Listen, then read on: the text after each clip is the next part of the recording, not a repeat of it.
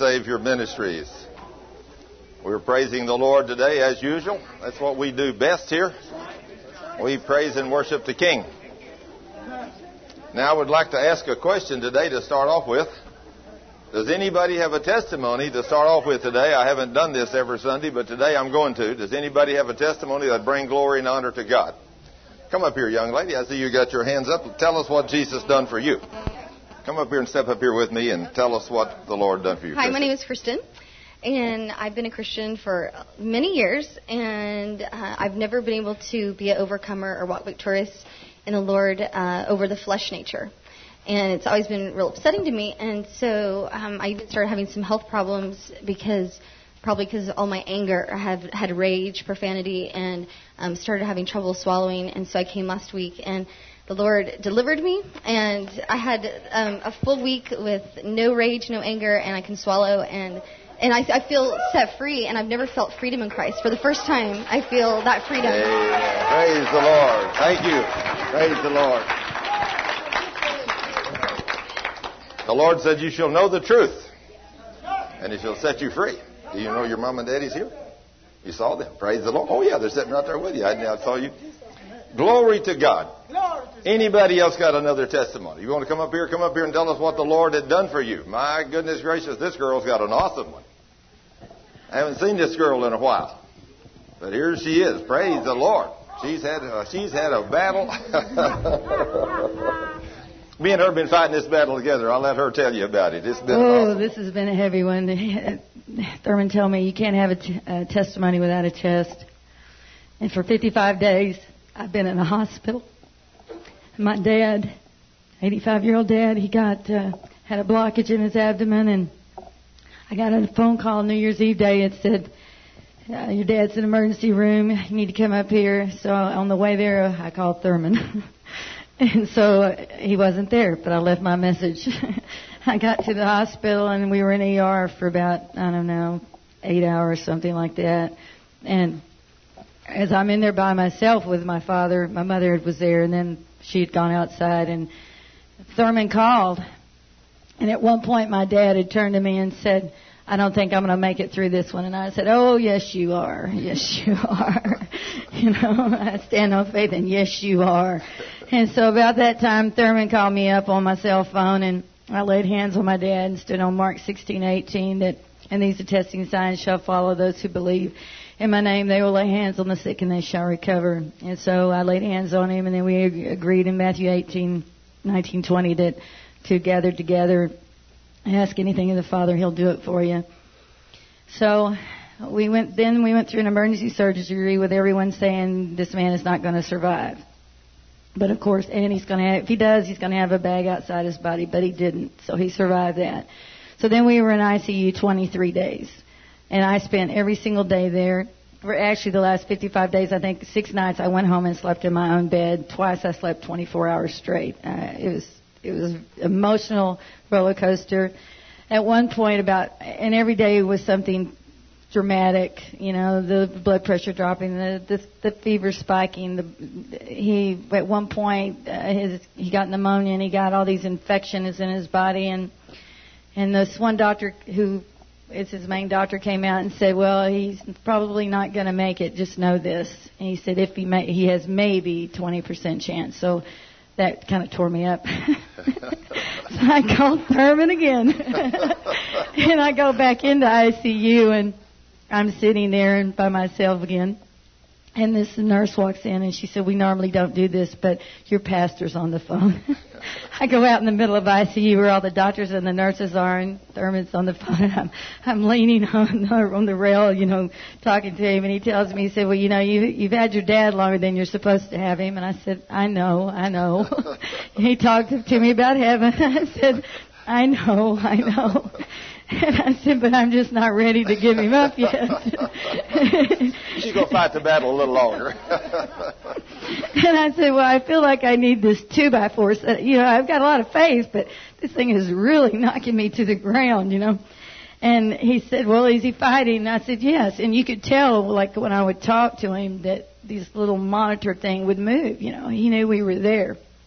And so he said, well, you want me to fight the good fight with you? And I said, yes. So we again prayed, and we stood this time on John 14, 13, 14, that whatsoever you shall ask in my name, that will I do, that the Father is glorified through the Son. And if you will ask anything in my name, I will do it. Amen. And we agreed on that. Amen. So I went back in there ready to fight again. I mean, every day I just either stood over him or sat there. I mean, you just can't even imagine. Maybe you can. Maybe you've been there. But I would sit in a little chair with my head on the back of a computer keyboard like the whole time. It was just, it was so hard. Not just seeing him there, but just just all the negativity, all the doctors coming in saying, "Oh, he's going to go on dialysis. Oh, he's had a stroke. Oh, he's not going to make it." I mean, it's like it's like not just not just fighting the devil, but fighting all the flesh that was coming in there and telling me. I have five different doctors telling me this man's going to die, and I'm saying, "I don't accept what you say." You know, I stand on the word, and I had my Bible laid out. I had it on his bed, and they'd walk in, they'd, they'd come look at me. I just didn't care. This girl's borderlining on a radical, y'all. oh, I mean, I'm certainly radical now. Amen. so it finally, after 23 days, he was moved into a room, and um, every his doctor walked in. The one that had said he maybe might make it 20%. He walked in. and He said, "Howard, you're a miracle." And of course, we all agreed and said, "Yes, Jesus is a miracle worker." And so uh, then we leave St. Paul and we go, and when we left, we go to Health South or Rehab Hospital. I mean, this man could not even lift his hands. I mean, he couldn't move his wrist and lift his hands. He lost 22 pounds. He's a little bitty guy anyway, five six, and now he weighs 124. So we went through rehab. We, because I spent every night right there, and uh, you know, I had to fight with him a little bit because you know it was hard for him to regain all his strength and everything. Talked to him a lot about the Lord. And he's saved, but he's not exactly where I am. So uh, we we went through a lot of that, and finally, after I forget how many days now, but I think uh, 26 days there, 29 in St. Paul, 26 there. And he went home and could walk, could walk. He could walk 175 feet. I'm not saying that he walks real good, but he's walking. And before he could drive, he he worked and he danced the foxtrot with Christy. So you know, praise the Lord. And we are so blessed, or I personally am so mightily blessed, just because of serving an awesome God. But meeting Thurman a year and a half ago at Kinko's and having my faith built up the way that it is that I mean I now borderline on great faith. Now this is a man of great faith and that's what I had to have to to help me. I think I did call you one more time. I think when his lung collapsed, he had pneumonia and his lung collapsed.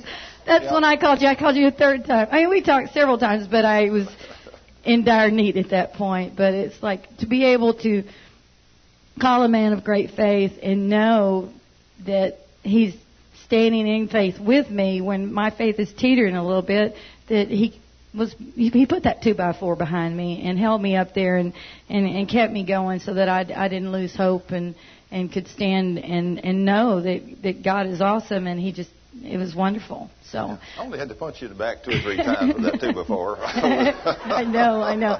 So praise the King. Thank you, Jesus, for restoring my dad. Amen. That was that was the prayer that he would restore him from the top of his head to the tip of his toes and bring him back to where he was, and he's done that. Praise the King. Oh goodness, we serve an awesome God, don't we? He's an awesome God. Anybody else have another praise report, Miss Deanna? Praise the King. Um, no, I don't have a job yet, but I am taking this opportunity to thank you all from the bottom of, your, of my, not your, my heart, uh, for all the blessings that you have given. The Lord gave it to you, and uh, you benefit actually because I do. When I do pray, I do pray for every one of you. I lift you up. I give you in Jesus' hands, and whatever you need, I ask Him to give it to you. So that's good. Now, some things that happened to me since then um, I was uh, actually the enemy was trying to steal the money right away from me after I got it. I, I, I had a hit and run. Okay, it was it was a day when it was snow. It was in the evening. Okay, well usually the old me would complain and say, "Why me, Lord?" Well, I didn't this time. I said, "Oh well, thank you, Lord, because it could have been worse." I mean, I could have been killed, and well, that would be good because I would go to law. I mean, but you know, I could have been whatever. And actually, Uh, it wasn't that big of a damage. I glued it, you know, the, the, the light, you know, I, I fixed it for the time being. Because I didn't want any of this money to go for that, you know, later on when I got a job. Now, another thing, and I was praising, worshiping, and then I realized, wait a minute, this is a, this is a uh, blessing in disguise. Why this happened to me? I have to find out. Well, that day I was so overwhelmed and fascinated by the snow that I forgot to really praise, worship, uh, and then I was with my dear friend Johnny and uh, another lady. We were driving to the snow and going uh, visiting and, and talking and etc and went to healing school, I think. Was it healing school? That's right. Okay. So I really didn't praise and worship. And uh, I think that's so I opened the hole in my armor of God. Anyway, that's that. Now, another thing that happened. I was with this Muslim woman, okay? And uh, one of them, she knows me for a long time because I used to help refugees, you know, uh, translating, etc. And she was saying that she used to think of me that I am a witch because being a Christian, uh, in, there, there were some miracles happening to me. Like there was a flood, and all the apartments where I used to live, where I still live, fortunately. Thank you, God. Anyway, I shouldn't complain. Anyway, where I still live down in the basement, it's like inside, and it looks like a catacombs, you know. And the, every apartment was flooded, except mine, because I prayed and asked God to pass me. Well, and He answered my prayer. Just like, you know, when I prayed to the, this job in retail be the last day around the Christmas, so he answered that one. So I expect he will answer also for a job, you know. Amen. Anyway, um, so uh, because I have lots and lots of books, that's one of my obsessions, and I, I didn't have shelves uh, enough shelves to put them on. So most of my books they were on the floor. So if the water ca- came in, I mean, it would, they would be damaged. Well, dear Lord, Father God, he, you know, he just passed by, and I was telling that to Farida and she said, You must be a witch. I said, No, I'm not. I'm a king. I'm a daughter of the king of the universe. Amen. And then this same lady, this same lady, this Muslim lady, she was telling to the other lady, You know what? And she was sincere. It was not, it was not like she was, you know, mm, making fun. You know, she calls herself, she, she believes that she is the daughter. No, she didn't say she believes. She said, You know, she is she, be, she is the daughter of the King of Kings. That's how she said it, okay? I said, I am. And I end up, believe it or not, I end up praying for them.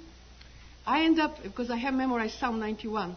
So I, I, I was doing that and telling them, you know, because I do pray for all these refugees from Bosnia, mostly Muslims, I guess.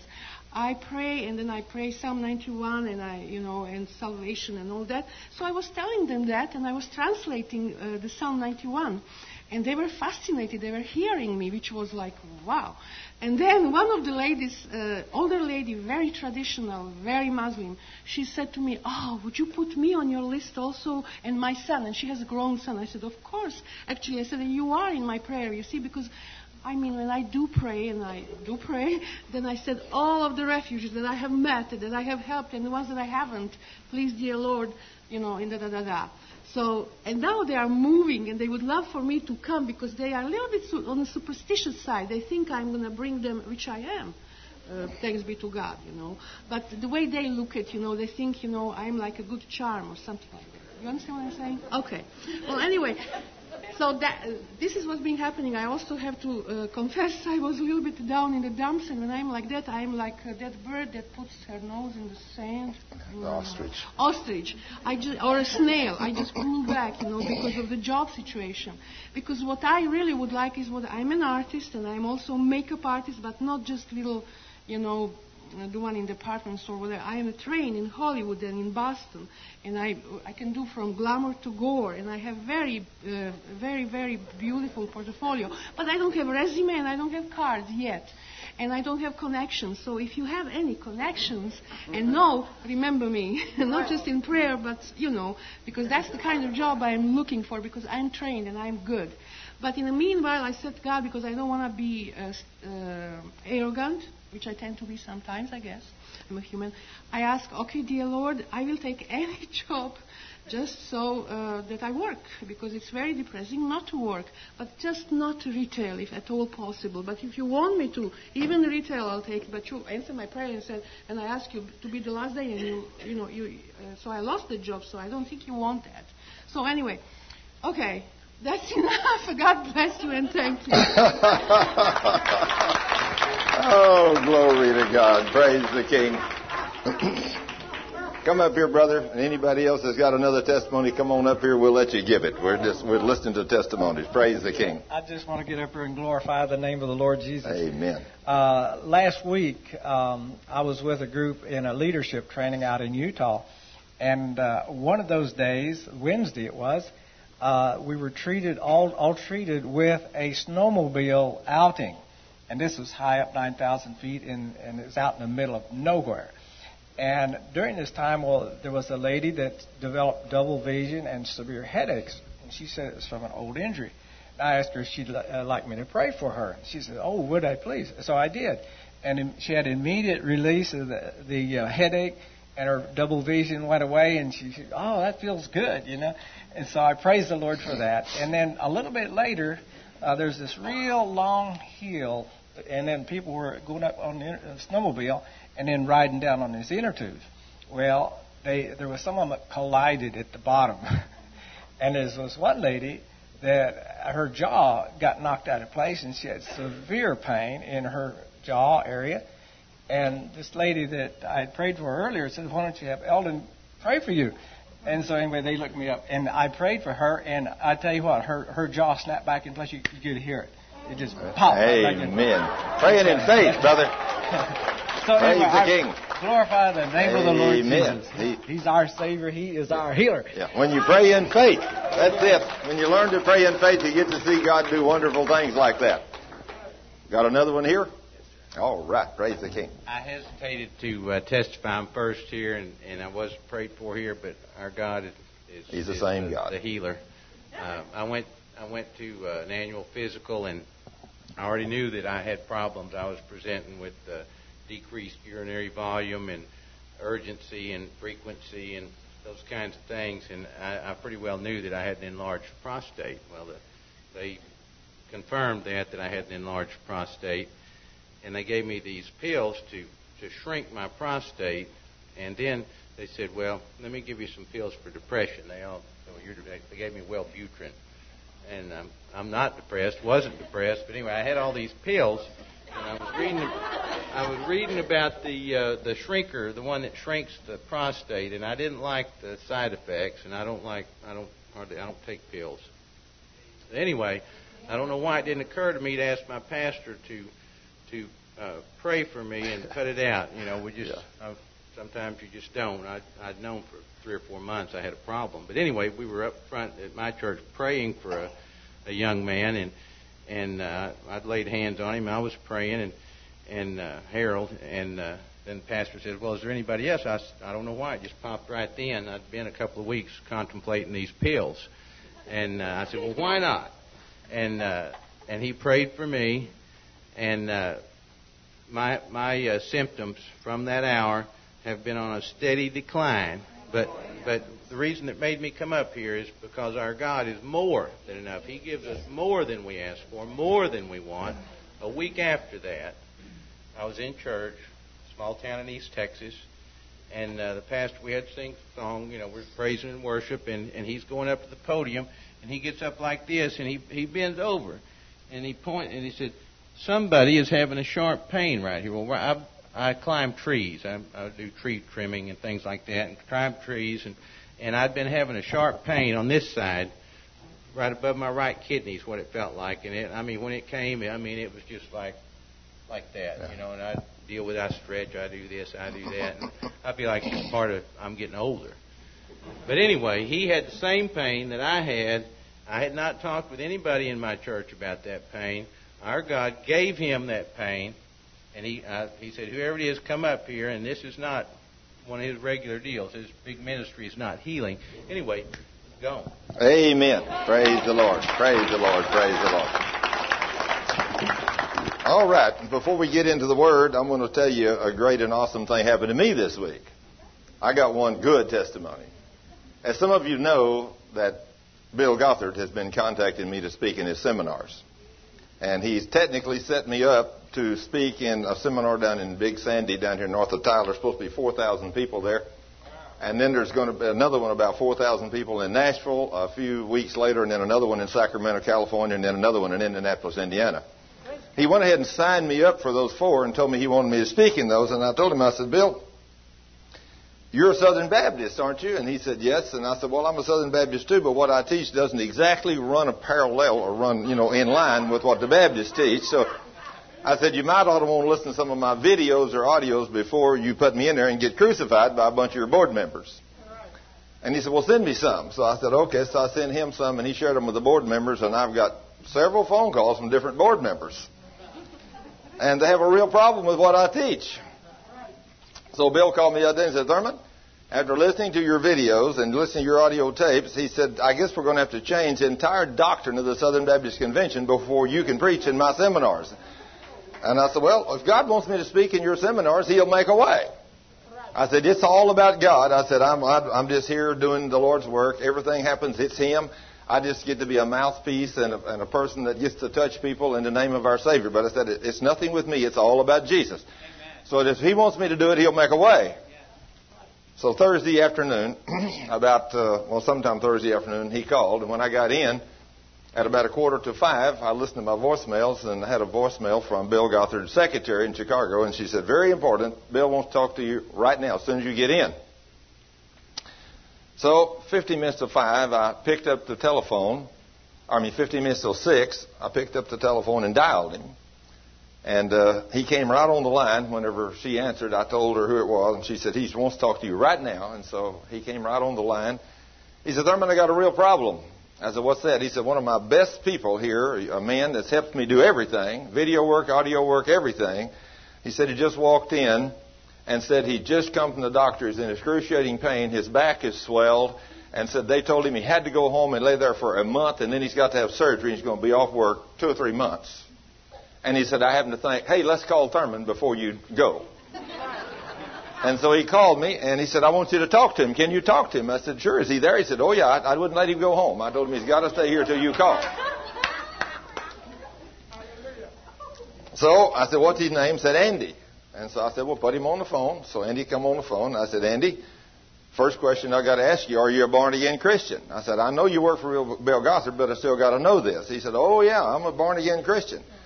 I said, okay, some of the questions I'm going to ask you are very personal, but I have to ask. I said, it's unfortunate too many people don't ask these questions, but I said, I got to know, are you living in any kind of sin? He said, well, no. I said, you're not living with some, some woman out of wedlock? No. I said, You're not going out and running around with people doing things you're not supposed to do? No. I said, Are you talking evil about anybody? He said, No, sir. I said, uh, Are you holding any grudges against anybody? He said, No, sir. I said, Well, so far you sound like you're in pretty good shape for a miracle. We only got one sin that I know you're going to have to repent of without even asking you. He said, What's that? I said, You don't believe the word. He said, Sir, I do believe the word. I said, No, no, no, no. You either don't believe it or you don't know it. And I said, God told you to study His Word and then believe it, and since you don't know it, that's why you're sick.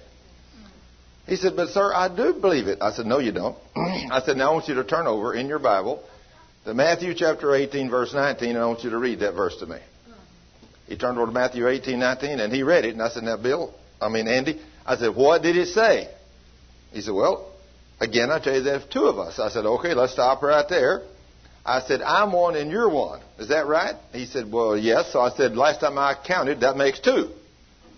He said, Well, yeah, we're two. I said, Then he said, On earth. I said, Now, I don't know about you, but I'm down here in Justin, Texas, sitting on the ground. I said, Are you on earth or are you up in a satellite somewhere? He said, No, I'm up here in Mr. Gothard's office. I said, Okay, so you're in Chicago, you're on earth. So, so far we meet that criteria. He said, Well, that's true. I said, Then what's the next thing he says we have to do? He said, we have to both agree. I said, okay. So if we meet all the criteria, and the Lord Jesus made that statement, then I said, the next thing he says that we must pray the prayer of faith, and then we must be in agreement. I said, now then, this is the prayer of faith I want you to pray. I said, I want you to pray the prayer of faith, and I'm going to agree with you. I'm not even going to pray the prayer for you. I want you to pray it yourself, and I want to show you that God's Word works. I said, I want you to ask, first of all, I want you to rebuke that demon in your back. Now, uh, first of all, I said, I understand we as Baptists have a real problem thinking we can have a demon. But I said, what do you think's messing up your back? I said, we're going to rebuke the demon. Then I'm going to ask you to ask the Father in the name of Jesus to send the Holy Spirit to restore everything the devil's messed up in your back. And then I want you to thank Him for doing it. And after you thank Him, then I'm going to agree with you.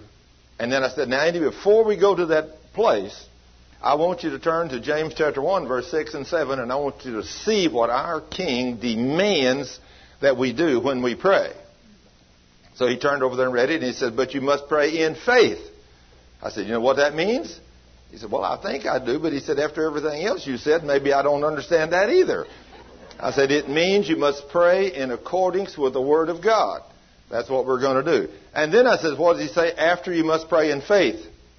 He said, Nothing wavering. I said, You know what it means to waver? He said, Yes, sir.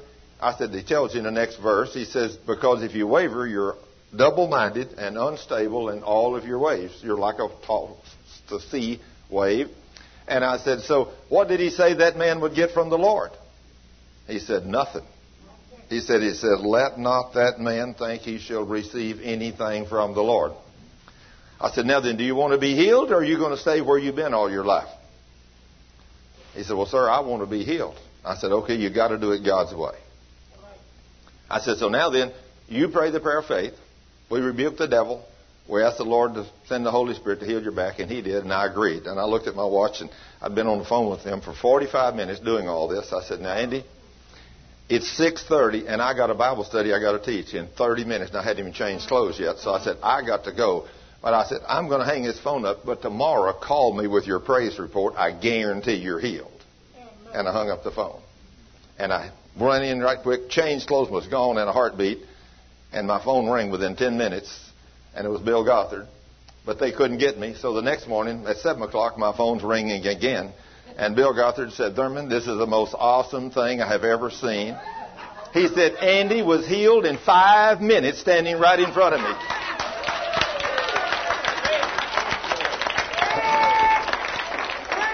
I said, if the Lord wants me to speak in your seminars, He's going to make a way. I said, now then, what are you going to tell your board when they tell you that this stuff won't work, that this old crazy Baptist down here in Dallas is teaching? He said, you're right, I've seen it. It happened. He said, all you did was take the Word of God. He said, you didn't do nothing wild or crazy. You just showed him what the Word says. He even prayed the prayer and you agreed with him. And he said, in five minutes after you hung up that telephone, Andy could bend over and touch the floor and the swelling in his back was completely gone and he's completely healed. And he said, the morning, this morning, he's still completely healed. I said, so what are you going to tell your board? He said, I'm going to tell them I seen it. It happened in my office. So who knows what God's going to do. But anyway, isn't the Lord awesome? Don't you love serving the King of the universe? Oh. I mean, I love serving the King. I love to see the Lord do these mighty, wonderful things. And, you know, and I think about that as soon as we got off the phone there. And then guess who he had on the phone? He said, Now, before you go away, he said, I've told you about Andy's miracle. But he said, Now, Dr. Adrian Rogers' daughter has cancer. And he said, I'm going to get her on the phone. And I want you to pray with her. I said, Now, wait a minute. Tell me the story. He said, Four years ago, we prayed for her and anointed her with oil, and God healed her supernaturally. I said, Okay. I said, Tell me what happened next. He said, Well, in a year and a half, the cancer came back. I said, Bill, I'm going to tell you what happened before you tell me. I said, First of all, we as Southern Baptists have not been taught what the Word says. We don't know who the enemy is. We don't understand how to fight the battles. And so we live in constant fear. I said, in fear, no faith works. I said, I'm going to tell you, this girl, when she was miraculously healed, you got a group of deacons or men together, and I don't know if there was an Adrian's church. I didn't ask him which one, but I hope it was in her daddy's church, but it might not have been. I don't know. But anyway, they did get a group of men. They did pray over her and anoint her with oil, and the Lord did heal her. But see, this battle we're fighting is an ongoing battle. When the devil is driven out, he never just goes away and stays gone.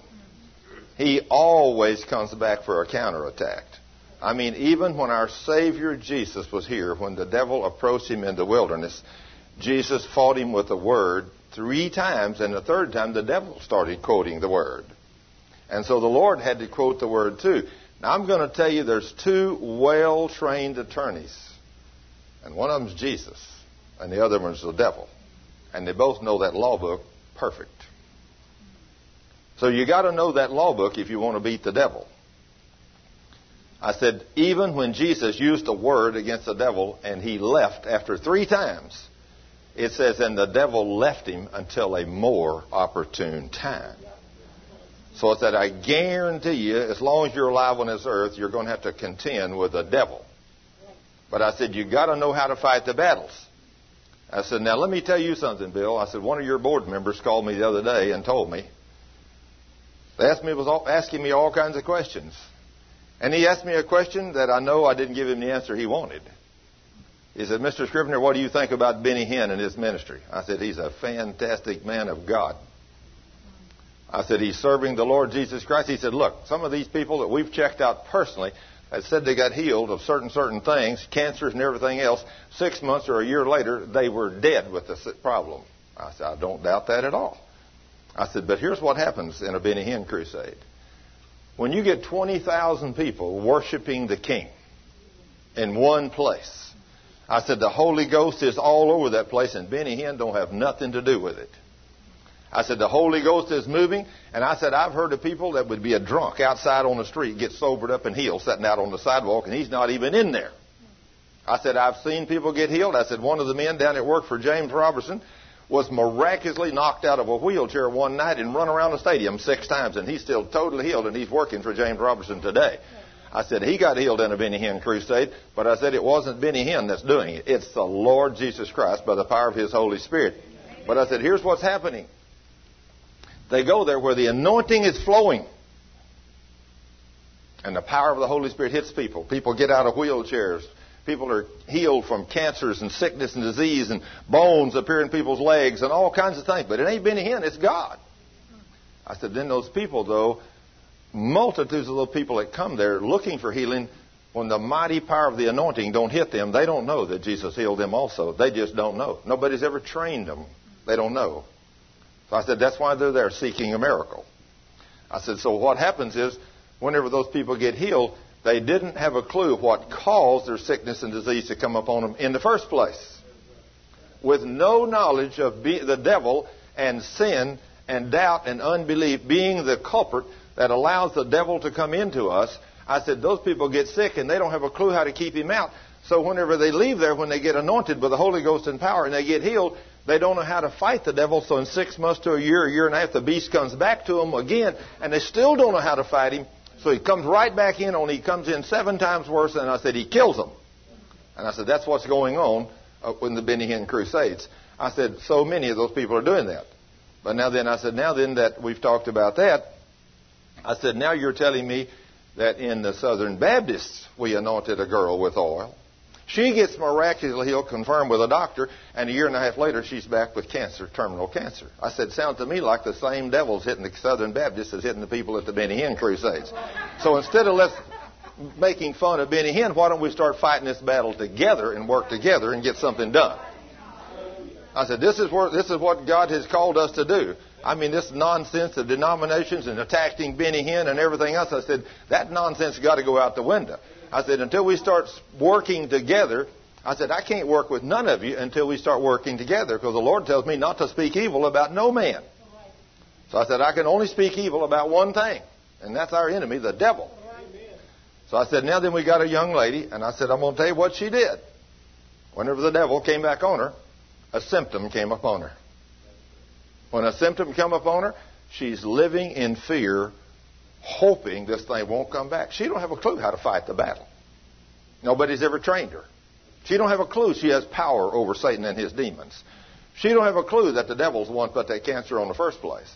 I said, so she's living in fear. When the devil comes up and puts a symptom upon her, all he's got to do is put one little symptom that was there before, and the first thing she's going to do, she's going to run to that doctor's office to be checked. When she gets there, she's going to find that symptom's there.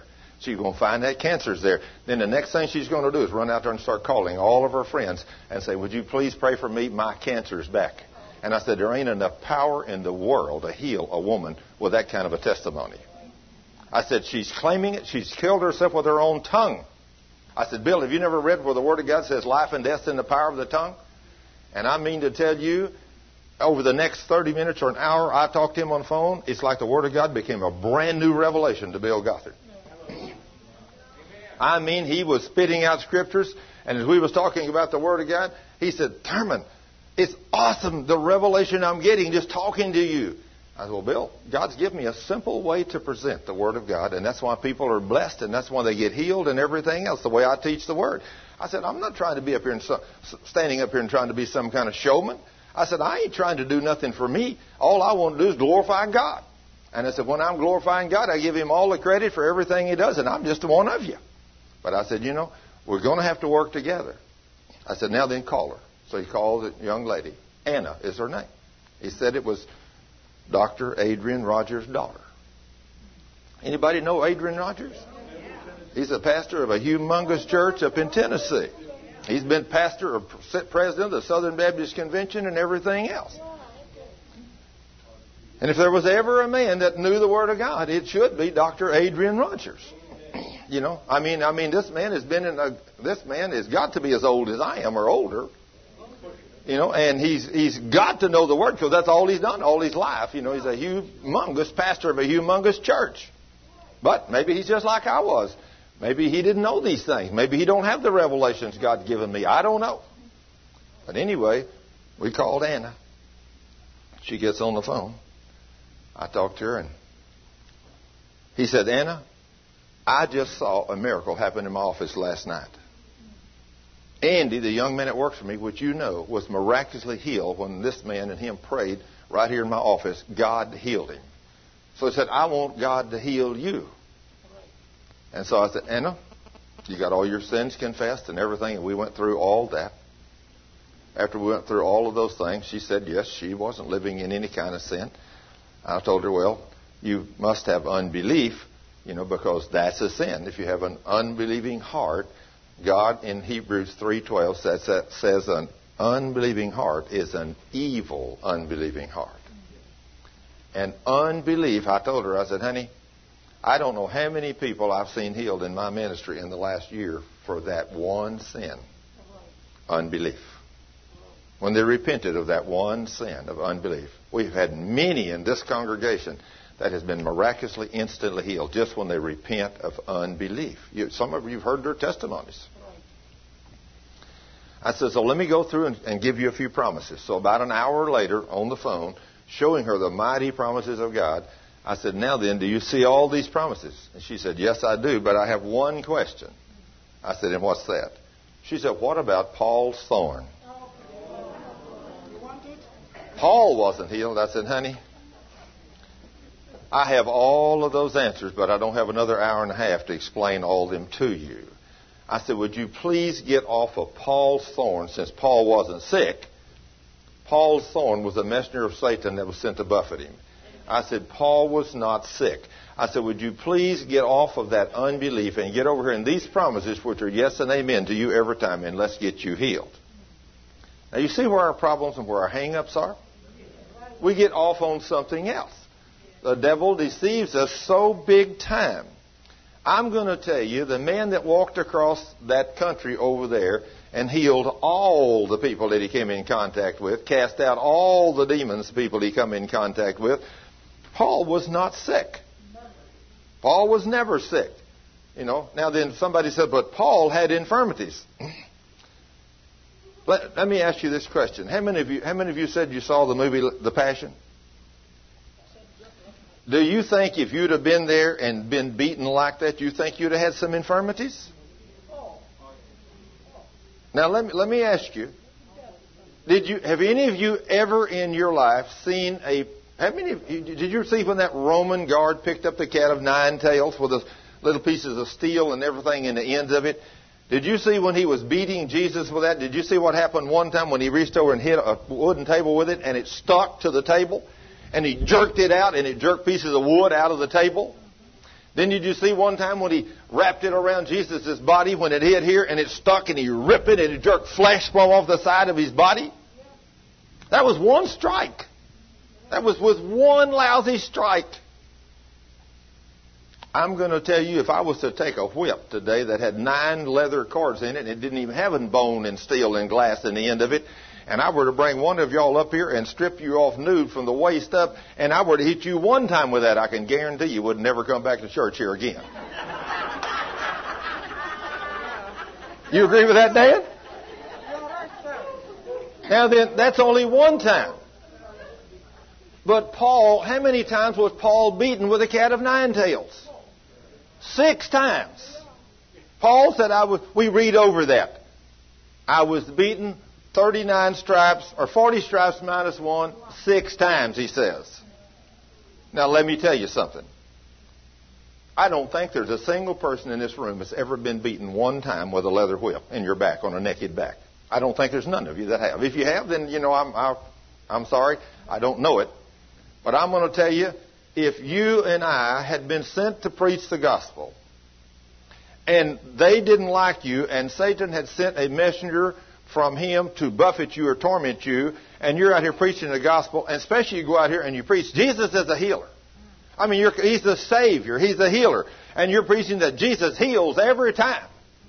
And all of a sudden you look and you say, I see, sir, you, that man right there on that little mat that ain't never walked a day in your life. I see you have faith to be healed. He said, Get up, stand up on your feet and walk. And the man stands up on his feet and walks. And everybody there, they grab Paul and Silas and they said, The gods have come down among us. And Paul says, I'm not a God, I'm just teaching you about the God. And then in just a few minutes, a group of Jews comes over there and said, These men are teaching a lie. Now, what did they just see just a few minutes before?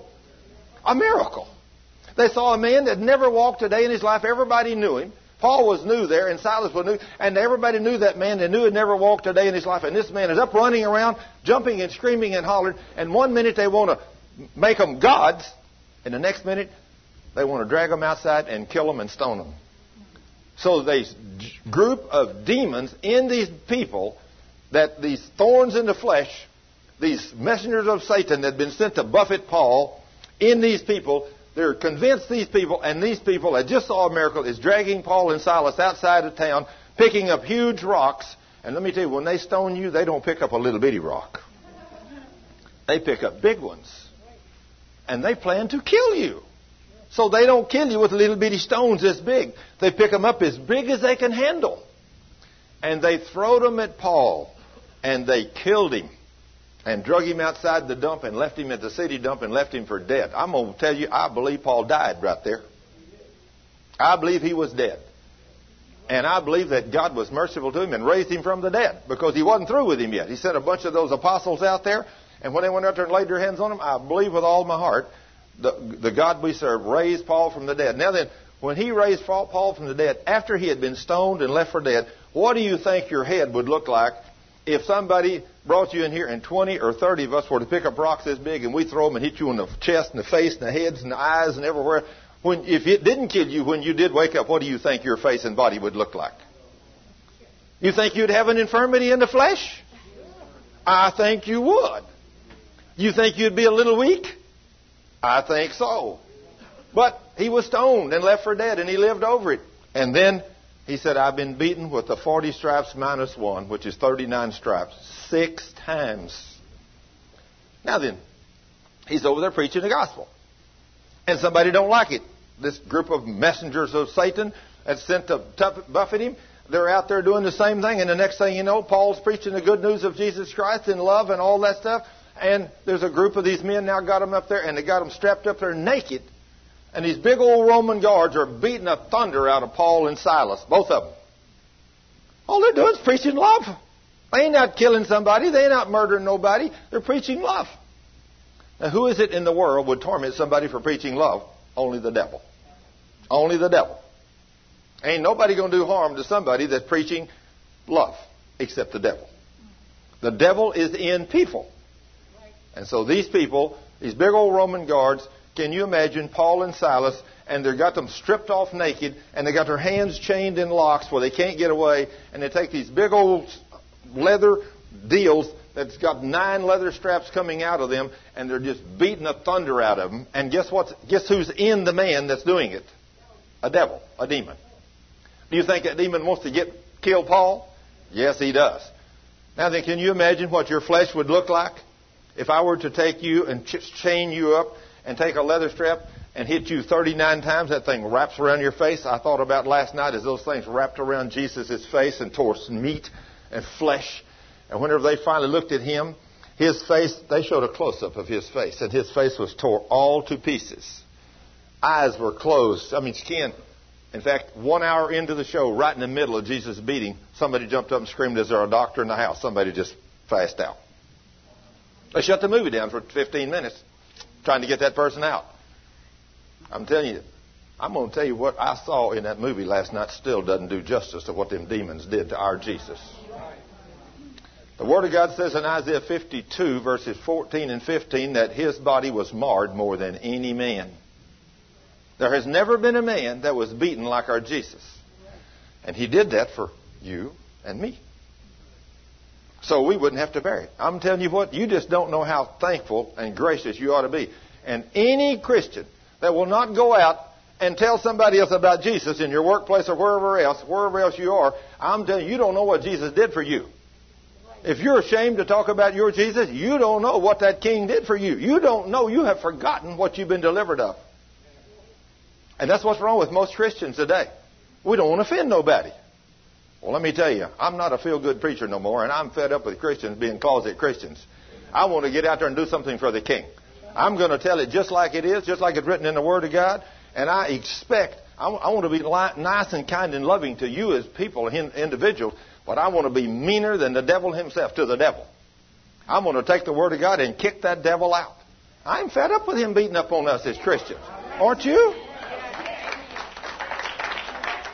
It's time we learn who we are, and when the devil comes back on a precious little daughter like Adrian Rogers' daughter, Anna, when the devil comes back, we need to know that's a demon coming back to attack her, and she needs to know she's got to have some warriors and somebody that knows the Word of God to stand over her and rebuke the devil, and she's got to know she can't walk and live in fear because if she does, that devil's going to come back. So whenever, without the knowledge of the Word of God and it being a revelation to you, now you can have the entire Bible memorized and still not know nothing about God's Word. I mean, you can have it memorized and it not be a revelation and you can't do nothing with it. And I'm going to tell you the people that have gone that far to memorize a lot of God's Word still has never sought the King. Because the King says that no scripture in my book is a private interpretation, but only as revealed to you by the Holy Ghost. And until you get serious with God and start spending some time with Him, He will not give you the revelation from His Word. You can be a good Christian. You can go to church on Sunday. In fact, when I think about what causes cancer and everything, I think about the first cancer case I ever had the privilege to see healed as a Southern Baptist deacon. And it happened in 1986. It hadn't been that long ago. Less than 20 years. But I knew nothing as a Southern Baptist deacon and a Sunday school teacher about God's Word. Nothing. I mean, I studied it, but I didn't have any revelation on it. But the Lord's been speaking to me now, and this is the fourth time the Lord spoke to me, and I got a man healed whenever the Lord told me what to do in front of a man's hospital room, a Southern Baptist that was on his deathbed, had been sent home to die with stage four lymphoma terminal cancer. The Lord spoke to me just as clear in front of his room. I heard an audible voice. When his wife told me he had days to live, the Lord says, Son, tell Ed to call the men of the church to pray over him and I'll heal him. Now, this is the fourth time I'd heard God's voice in my whole life. But that, just to tell you where I was when I walked out of that room that day and walked down the hall, I looked up and I knew that was the Lord that spoke to me so clear. I said, Lord, you didn't hear what she said. She said he has terminal cancer. Now, see, this is where we are as Christians. We don't know who our king is. We don't know that when our king took that beating that I saw in that movie last night, we don't know that when our king took that beating he took, and he took that beating without opening his mouth, and then they nailed him on that cross. I've told that story many a time, and being a farmer and a rancher, that's meant a whole lot more to me. But last night I saw what I had talked about all of my life. I said, when they take a man and nail him on that cross, first of all, I can't imagine after the beating he took how he could have carried that cross as far as he did. I mean, he must have been a whale of a man. I mean, to have been beaten like he was beaten and then still able to carry that big beam I mean, just, it astounds me how he did that.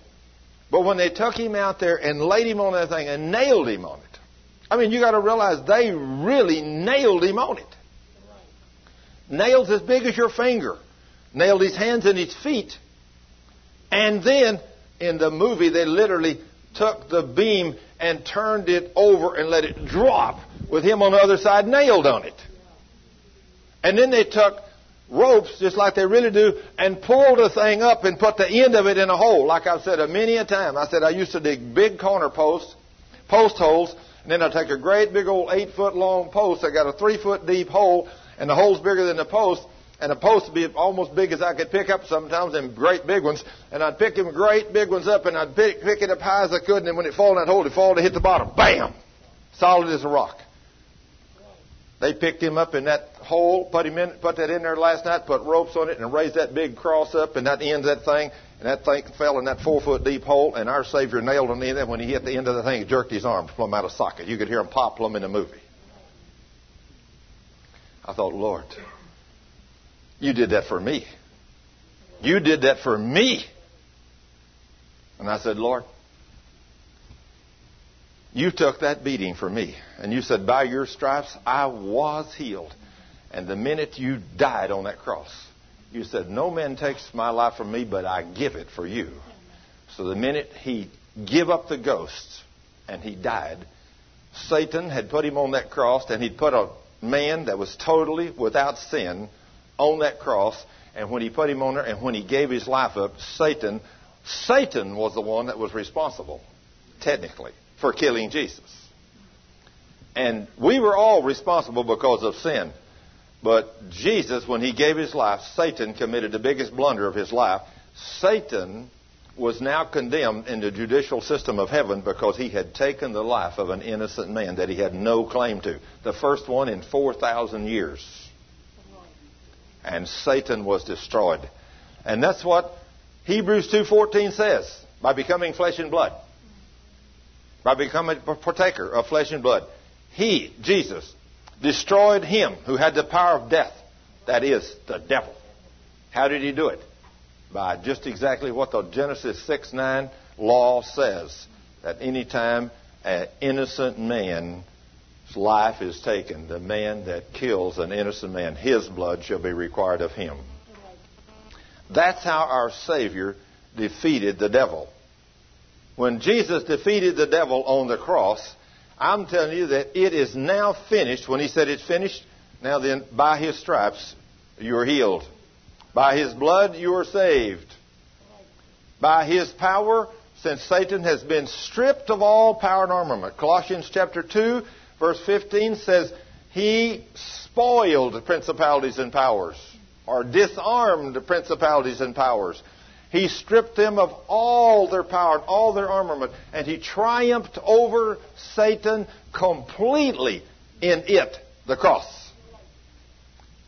If Jesus done all those things, and then turned to you and me and said, Behold, in Luke 10, 19 and 20, in Luke 10, 19 and 20, Behold, I give unto you power or authority to trample on the serpent, Satan, and his demons. All power is given to you over them. They shall in no wise hurt you. Be not thankful that the evil spirits have to be subject unto you, but rather be thankful that your names are written in heaven. The average Christian knows none of those verses I just quoted to you. I was a Sunday school teacher and a deacon, and I couldn't have quoted none of those. You'd ask me, Do you have power over the devil? I said, Well, I don't know. I don't know. Are you afraid of the devil? Oh, yeah, I don't want to get too close to the devil. He might do something to me. I even now since since I've learned what I've learned, I said something in a Pentecostal church one day. Somebody said something about the devil. He said, "I don't ever talk about the devil because I'm afraid I'll upset him and he'll come get some of us." With that kind of an attitude and that kind of knowledge of the word, it's not a wonder the devil's already in control in that church. But I'm going to tell you the word of God tells me and you that we have been given all power and authority over the devil. All. Now then, why does it seem like Satan's running things? Because there's two realms. There is the flesh realm and the spirit realm. How many Christians you know that live in the flesh realm? The majority of them. Just like I did most of my life. We don't know what the word faith means when God says, Be holy, for I am holy. Well, somebody says, Well, now that sermon, I mean, I'm just an old, unworthy sinner, and I sin all day, every day. Well, let me tell you, get over that. Stop doing it. You know, you're not an unworthy sinner no more. Jesus, with the blood of Jesus, He made you the righteousness of God in Christ. If you're the righteousness of God in Christ and all power has been given to you over the devil, then walk over here in the spirit world with Jesus instead of out here in the flesh world with the devil.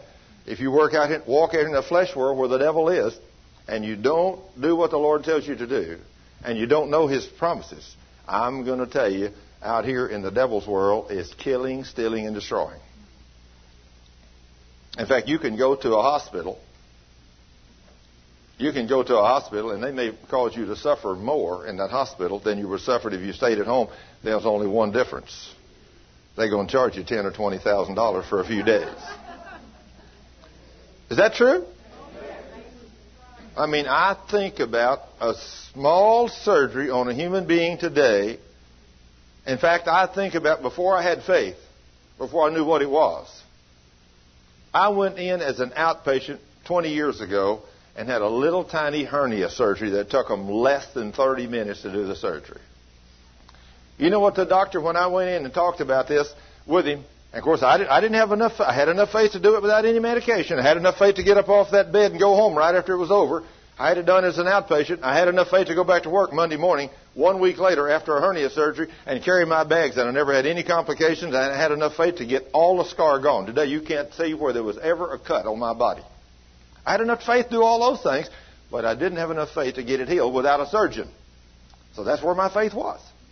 I walked in, asked the guy to look at it. He did. He said, "You got a hernia and you need it fixed." I said, "What are you going to charge me?" He said, $875. I'll do the surgery for $875. I said, How long does it take? He said, About 30 minutes. I don't know about you, but as an engineer, I didn't make that kind of money. I mean, that's only, you know, about $2,000 an hour. I don't know about y'all, but I, I worked a long time for $2,000. I sure didn't make it in 30 minutes. But he didn't have any problem telling me he'd do it for, you know, $875. Take 30 minutes, 45 minutes maybe. So I said, this, that's going to be the cost. He said, that's a cost. Okay. Well, I let him do it. He done the surgery. I was in there just a few minutes. He sewed me up, put that little patch in me, whatever. I got out, and I got up off my bed, and I went home. I wasn't in the hospital four total hours solid from the time I, they put me out that morning until I was up, and I was out of there with my clothes on going home. So, a few weeks later, I get a bill. Twelve hundred and something dollars. I called him. I said, I thought you said 875. Oh, he said, yeah, my part is 875. I said, what's his 12 something? Oh, he said, that's the first part of the hospitals. I said, the first part? He said, yeah, you got to have a hospital room and then all kinds of stuff. And when I finally got all the bills, all that, that one morning cost me over $3,000. That really come from God, didn't it? It really did. Well, see, I didn't have any faith, or I had a little. $3,000 it cost me to have a little tiny thing. Now, I don't know about you, but the God I serve don't charge that kind of money to do business. But He's a faith God. I've now seen God heal things, do things, miraculous things. I've seen Him heal everything you can know, you can imagine.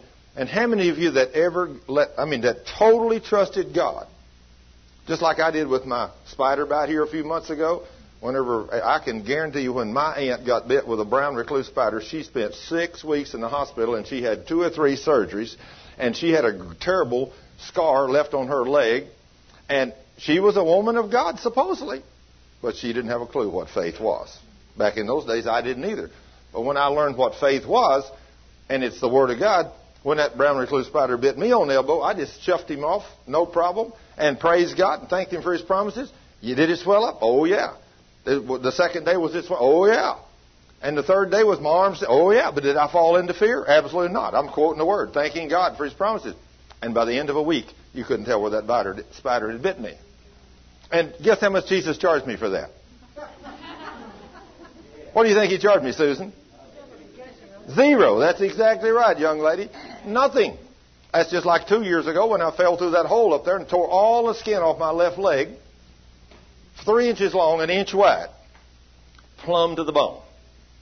Fell through a hole from a second floor, and when I started falling through that two by two hole, carrying two sheets of sheetrock. When I fell through, I screamed, Jesus, help me. And I throwed my arms out like this. Now, how many of you know, of course, I'm 65 now, but I was only 64 then. How many of you know you got to be a good shaped 64 year old man to hit like this, fall into a two foot hole and do this and shoot yourself all the way back to the top? How many men you know can do that? None. But I did that. How do you think I do it? I called on the name of the Lord. He sent an angel, and he pulled me right back up out of that hole. I guarantee I couldn't duplicate that today. I wouldn't even try. But I was in trouble that day when I fell and I hit right there. It would have been fortunate if I could have just stopped myself right there. I sure couldn't have shot myself back all the way up with 180 pounds of weight out of that hole. But when I screamed, Jesus, help me, as soon as I hit, he threw me right back up out there. An angel reached down and picked me up, set me on there, and held the sheetrock up so it didn't even fall on me. But then when I looked down at my leg, all the skin's gone for three inches an inch wide. Blood's running everywhere. What are you going to do? What does the average Christian do? Call 911. Go to the doctor. I just pulled my sock up and said, Lord, thank you that you're my healer. Did Jesus say he heals how many of my problems? What is it we don't understand about all? Now, am I going to call him a liar or am I going to trust him? I'm going, I'm going to praise him and thank him for his promises. Now, I realize it's difficult to do this. But see, especially when the pain's there. Well, my, somebody said, Did your leg hurt? I said, No, I claimed that I'm free from all pain, so I don't have to bear pain. So by faith, I claimed that I didn't have any pain. But did I have the cut? Oh, yeah. And when I got home that night, my shoe was full of blood and everything, and my sock was bloody. I took everything off, took a shower, cleaned up, and put a stickless bandage on it and taped it up real good all the way around so it wouldn't bleed into bed. So I went to bed that night, woke up the next morning, went back to work. By, that happened on Monday morning.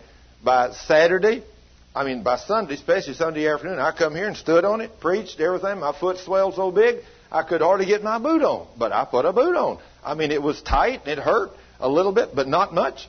So I just went ahead and I said, "Hey, Lord, you're my healer. You do everything." So I just ain't to tell nobody. Well, when Wendell he was here and he said something, and I said, "Yeah, I scratched my leg a little bit today, or last week." He said, Can I see it? I said, No, I don't want you to see it. He said, I want to see it. I said, Well, okay. So I get over here to the side and I pull my britches leg up like he looked at it and he says, Wow. I said, That's why I didn't want you to see it. You know? I mean, it's easy for people to stand in faith with you till they see it. You know, when you go by what you see, you can't make it.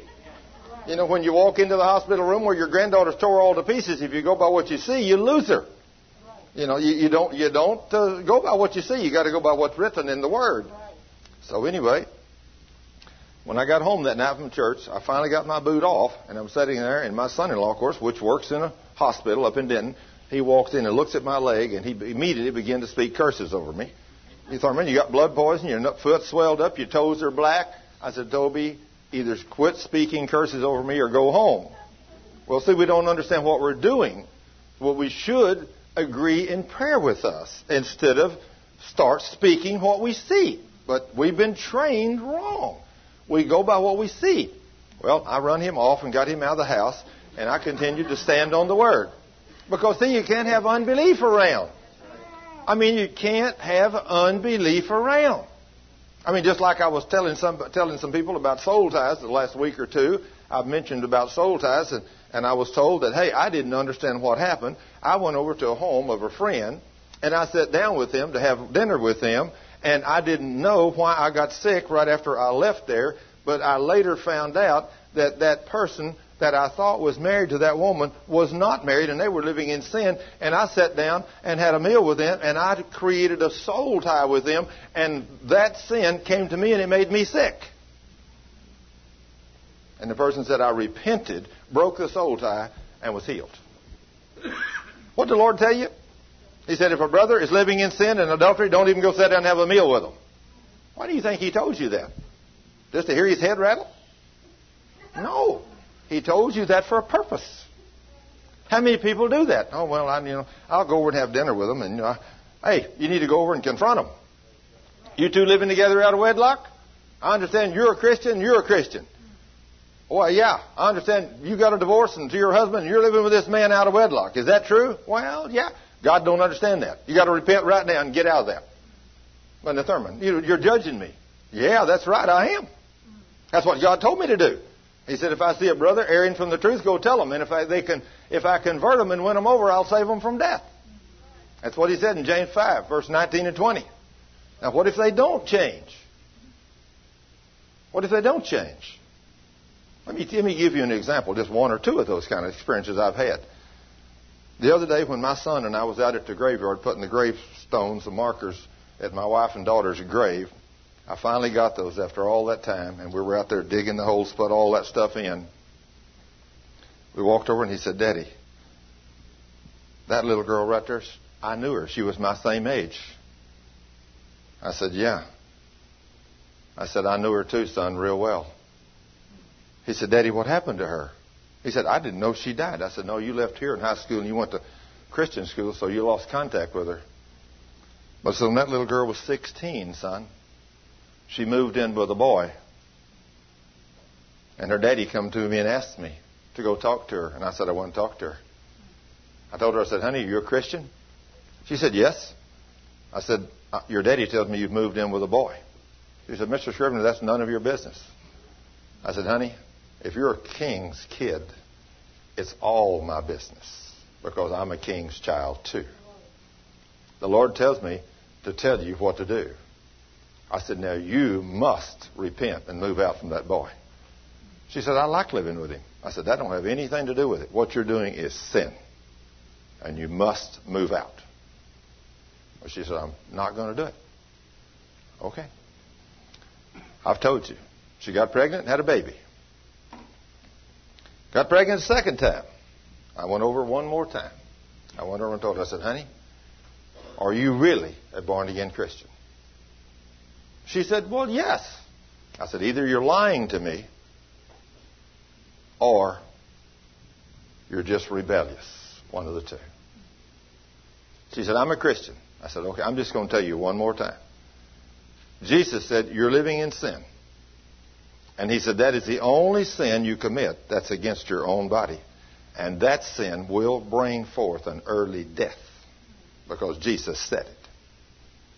I said, Now then, are you willing to repent and move out and ask God to forgive you or not? She said, No. I'm going to do what I want to do. I said, Okay. I won't ever bother you again. And I walked out of the house.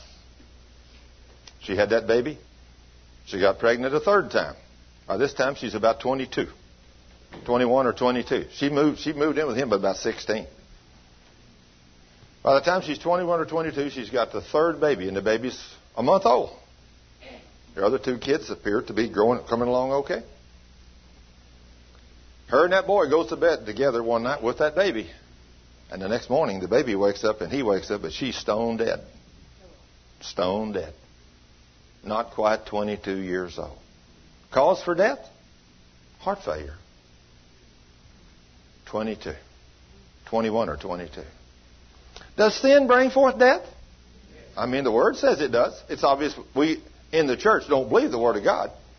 And many of us will not confront someone that's living in sin. Now, the Lord clearly says we are to walk holy before Him with no sin in our life. And He didn't just make that statement one or two places, did He, Dick? He said it over and over and over because He planned for you and me to find it somewhere. He said, if they only read a part of my book, I'm going to put it in there so many times all the way through. You are to be sinless. You're not to sin a little. You're to be sinless. Now then, here's a promise the Lord gave you. If you're sinless, if you come in and you walk holy before Him, now when we've all sinned and come short of the glory of God, we know that. But when we come in and get saved, every sin you and I committed is under the blood, and we're washed clean and pure right there, and we're made just as if we had never sinned a day in our life. At that point, we're pure before the King. Now he says, go and sin no more. Because he said, if you go out and sin more, something worse is going to come upon you. He said, now, if you sin after you've come to know me, he said, I'm going to put another promise in my book, 1 John 1 9, that if you sin, now you ain't supposed to use this. You ain't supposed to say, well, I got this, I'm going to sin all week, and Saturday night I'm going to confess all my sins before I go to church on Sunday. Let me tell you, I guarantee you're going to live a beat up life by the devil if you live right there. You're going to be trouble, in you're trouble in your finances. You're going to be trouble in sickness and disease. You're going to be trouble in all these areas. Because if you live there, and a lot of Christians do, you will be beat up on by the devil. Because, just to tell you how gracious God is and how merciful He is, just to give you an idea. If, if this young woman had repented, God would have forgiven her. But she would not. She was rebellious. But I think about those two girls up in uh, South Bend, Indiana, that walked into that house, John's house, that night. And whenever they walked in, and I talked to them about an hour and a half, I found out they were Christians. They didn't go to church very much. They didn't study the Word of God very much. They just were typical Christians. We got fire insurance. You know, we go to church on Easter and Christmas. There's too many of those. You know that? Well, whenever they told me all these things, I said, Well, girls, tell me about y'all's medical history. And Ruth said, Well, what makes you think we have a medical history? I said, I've never seen a person that professed to be a Christian that didn't know what the Word of God was, that the devil hadn't beat up on you. Somehow you've had sickness and disease. I said, he, that's what he comes to do kill, steal, and to destroy. I said, You're considering the things that's happened to you in sickness and disease just a normal way of life. But I said, You should never be sick as a Christian. Never. By faith, you can walk there. I know I've had the privilege to walk there for the last 20 years, but it was not until I learned these principles. So, anyway, Ruth said, Well, yeah, I've had some problems. And she said, The most severe problem I have with my shoulder. And said, I've just been to the doctor, and they done surgery on my shoulder, and said uh, they put bolts in my shoulder. And she said, It still hurts, painful, but I can raise it about this high. I looked over at Lisa, and I said, Lisa, how about you? She said, Well, I don't go to church at all, Thurman. I said, Okay, tell me about your medical history. I said, You, you do believe in Jesus? Well, yeah, I believe in Jesus, but I don't take time to study the Bible or read it even, and I just don't have time to go to church. Okay, tell me about your medical history. Well, she said, I've had surgery on my back three times. They put two steel pins in it the last time. And I have all my discs in the middle of my back. And these are middle aged women. All the discs in the middle of my back are deteriorating, and my back is caving in. So they, this third surgery put two steel pins in my back. But she said, I'm still in excruciating pain, and now I can just barely walk, and I can't hardly bend over at all. And she said, I'm always in pain. They want to do a fourth surgery, but she said, I don't think I can go through another surgery. Now, see, they're just considering this a normal way of life. Don't have a clue what's available to them as daughters of the king. I said, let me ask you girls a question. I said, Ruth, would you be to, willing to repent from your wicked ways and tell the Lord you're sorry for where you've walked and that you'll ask Him to forgive you for not going to church and you'll start going to church and you'll start tithing, you'll start walking in love, you'll start walking in obedience to God's Word? Would you do that for the Lord? She said, Well, I, I guess I would. I said, If you will, He'll heal you. She said, He'll do what? I said, Jesus is a healer. See, you didn't know because you didn't go to church and spend no time in the Word of God. The devil's had a heyday with you. And so she said, Well, sure, I would repent. I said, Well, just tell him. And about that time, Wendell walked in and he started sitting down by her. I said, Wendell, you and her stand up there. And I said, Ruth, go ahead and repent. So she repented and said, Lord, forgive me for not going to church and studying your word. She said, Lord, I'll, I'll do it. I said, Wendell, you're standing right there beside her. I said, put your hands on her. And I said, pray for her healing. So he did. And then I said, now then, Ruth, Jesus has healed you. Raise your arm. And she raised it up about this high, and she said, oh, right there, it still hurts right there. I said, oh, I forgot about those steel bolts in your shoulder. I said, now, Wendell, command those bolts to become flesh and bone. Now, the average Christian doesn't wait a minute, wait a minute, Thurman. Well, now, I mean, I don't know about you, but God says I can do exceedingly abundantly above all you could even think or imagine. So, I mean, if you can't think and imagine something like that, you don't serve a big enough God yet.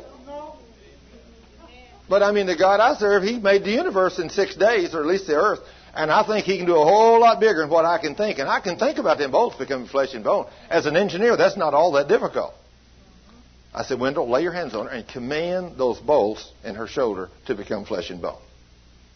He said, Father, in the name of Jesus, I command those bolts in her shoulder to come flesh and bone. And now, Lord, I ask you to do a complete healing on her from the top of her head to the bottom of her feet. I didn't tell him to do that. He's just learned to do that. He's seen God do too many wonderful things when we tell him to do that or ask him to do that. And instantly her total pain left and she threw that arm straight up she started screaming and jumping up and down. And as she's screaming, jumping up and down, saying she's healed, then she started hollering, Oh my goodness, the arthritis in my knees is gone too. She said, I couldn't do this before. Now see what happens when you ask the Lord to do a complete healing from the top of her head to the bottom of her feet. He healed that woman completely. And then, by this time, we hear this other voice over here behind saying, Lord, I repent, I repent, I repent. Isn't it amazing how we repent when we see God do a miracle? Lisa is repenting. Lord, I repent. I said, Oh, you're ready to be healed, are you, Lisa? She said, Yes. She said, I never saw anything like this. She said, Lord, forgive me for not studying your word and going to church. Oh, she was pouring out her heart to the Lord. I said, now when to walk over and lay your hands on her and command those. I said, how far can you bend over, Lisa? She said, that's it. I said, what else? She said, well, I can raise my legs enough to walk. I said, so those stainless steel rods are really doing a number on you. She said, yes. I said, Wendell, go over and lay your hands on her. Command those stainless steel pins to become flesh and bone. For her back to be totally healed from the top to the bottom. He did. I said, now, Lisa, bend over and touch your toes. Jesus has healed you. And the woman bent plumb down and laid her hands flat on the floor. And then she jumped up screaming and said, Now this is a real test. And she started to throw her legs up. And I guarantee she threw those legs up above her waist. And that woman stood there and ran in place. And you talk about two girls that hadn't been in church or had church. Them two girls had church the next 30 minutes. When God shows up, now then that totally changed those two girls' life. Totally changed their life. You see, just like if the average Christian, I, I can see in some of your eyes, some of your eyes when I started to say, well, now, Wendell, go over and put your hands on that shoulder and command those stainless steel bolts to become flesh and bone. I can just see some of you say, well, no, wait a minute. He don't think that's going to happen. Well, just as soon as you flinched, I knew where your faith was. Is that right? I knew where your faith was. You're just like I used to be. You ain't got any. Because did the Lord say, Sherry, did the Lord say, I can do exceedingly abundantly above all you can think or imagine? Did He say that somewhere in His Word? Does anybody in here know where that's found? Ephesians 3.20. Here's a young woman on the front row who's got that down. She's hiding the Word in her heart. I guarantee you. See, now, if you got the Word in your heart, when you pull the sword out to fight the devil, if you ain't got no scriptures on you and the devil comes against you and you reach down and grab the handle and you jerk it out, Where's my sword? You know what the devil does to you? He said, Oh, you're going to be a pushover.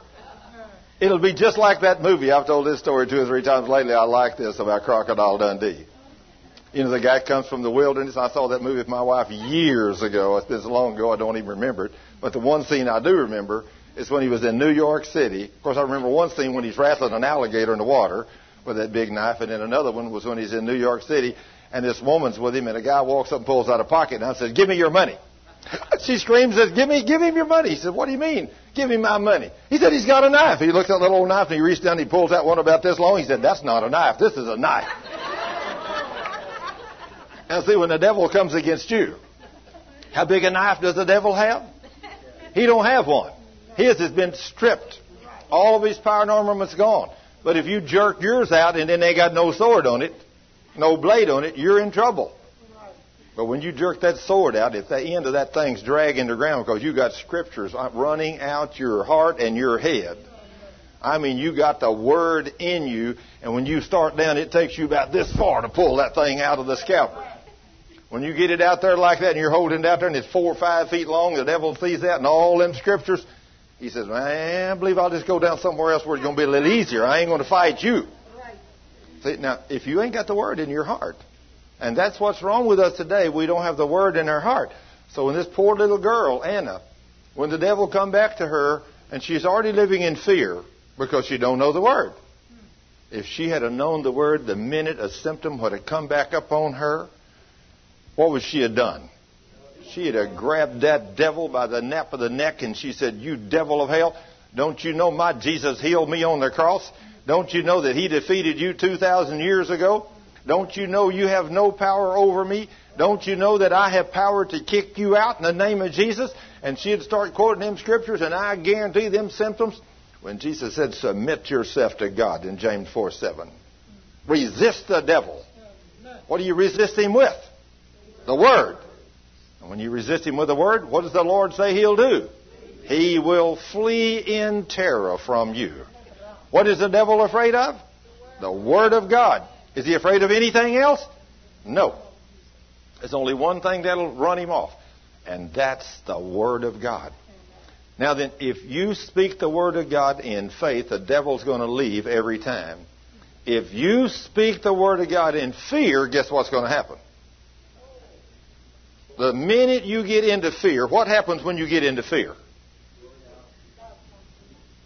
You take that, there's a perfect, beautiful picture in Matthew 14, verse, starting with verse 24.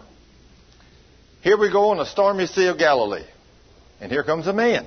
And his name's Jesus. He's learned his dominion on the earth. He's walking on the water. They look up and said, Lord, it's, it's a ghost. He said, No, guys, it's just me. Jesus. Peter said, Lord, if that's really you, let me come to you on the water. He said, Come on, Peter. Now, Peter starts to step out, and I can see the rest of them Baptists, Methodists, Catholics, Pentecostals screaming at him, saying, Peter, you fool, don't step on that water, you'll drown. Is that us? That's us. That's the church. I mean, we're screaming, but Peter, he's got faith. He steps down on that water, man, and it's solid, and he walks on that thing, and I mean, the waves are out there, and the devil. I can assure you the devil shows up. He knows if he don't do something right quick, he's going to have a. I'm telling you, when you when you start getting twelve Baptists, Methodists, Lutherans, Pentecostals, non-denominational, just twelve men and women walking on water, the devil's in trouble. That's all you got to have, just a dozen. Because you take you people in here that are learning what you're learning and the testimonies you're having, you're going out there, you're taking the devil by the tail, you're throwing him out of your family's lives, you're getting people saved, healed, and delivered. Many of you are. And some of you, just like Cheryl. Cheryl has had some tremendous testimonies here. But just like she said, just like I've told her many a time, you cannot have a tremendous testimony without a tremendous test. And I'm telling you, she went through her test. I mean, she went through her test. Every doctor's continuously telling her, Cheryl, your daddy is going to die. It's over. They ain't no use to worry about it. And that second time when she said Thurman, I told her, I said, now he's an old man. He's lived a long time. She said, well, I ain't ready to give him up yet. I said, well, if you're ready, to, if you want to fight that battle. I said, it's going to be your and my battle because your daddy don't have the faith. He's not been trained.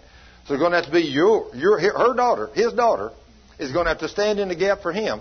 You got to have someone with faith to win the battles over the devil. She said, I'm willing to fight. I said, okay. I know you're a fighter, girl. Now, of course, the reason she can fight is because two years ago that girl had had a terminal, or not a terminal, but an incurable disease for 30 years.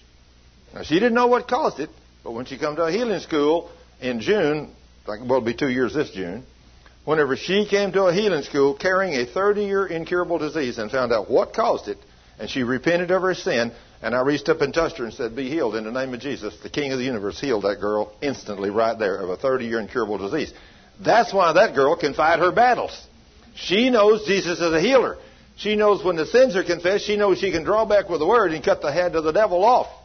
But she's learned how to do it. But now she's walking in divine health herself.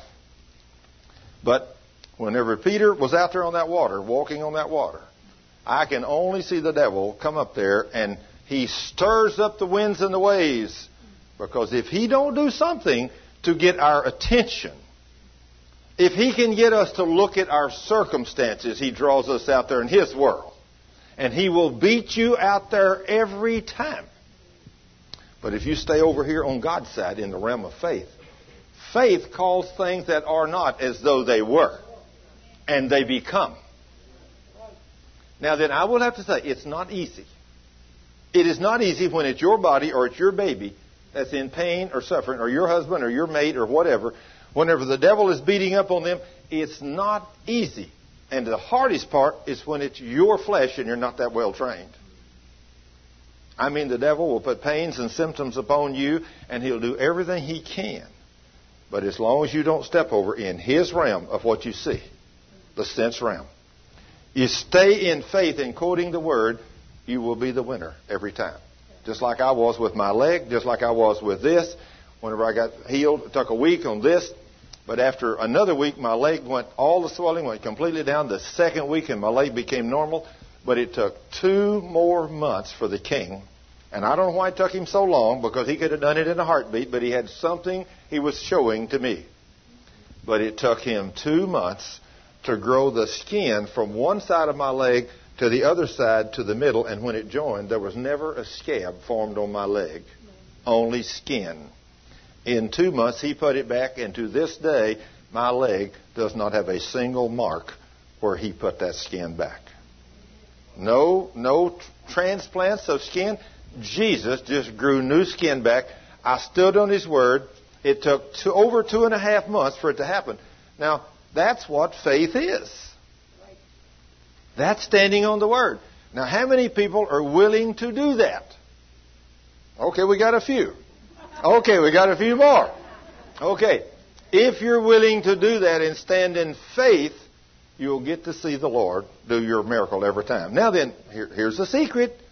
Make sure you walk holy before Him. Make sure you ain't got no unconfessed sin. Because if you got some kind of little hidden sin over in the back corner that you know you shouldn't be doing, but you think it's so little that God don't see it.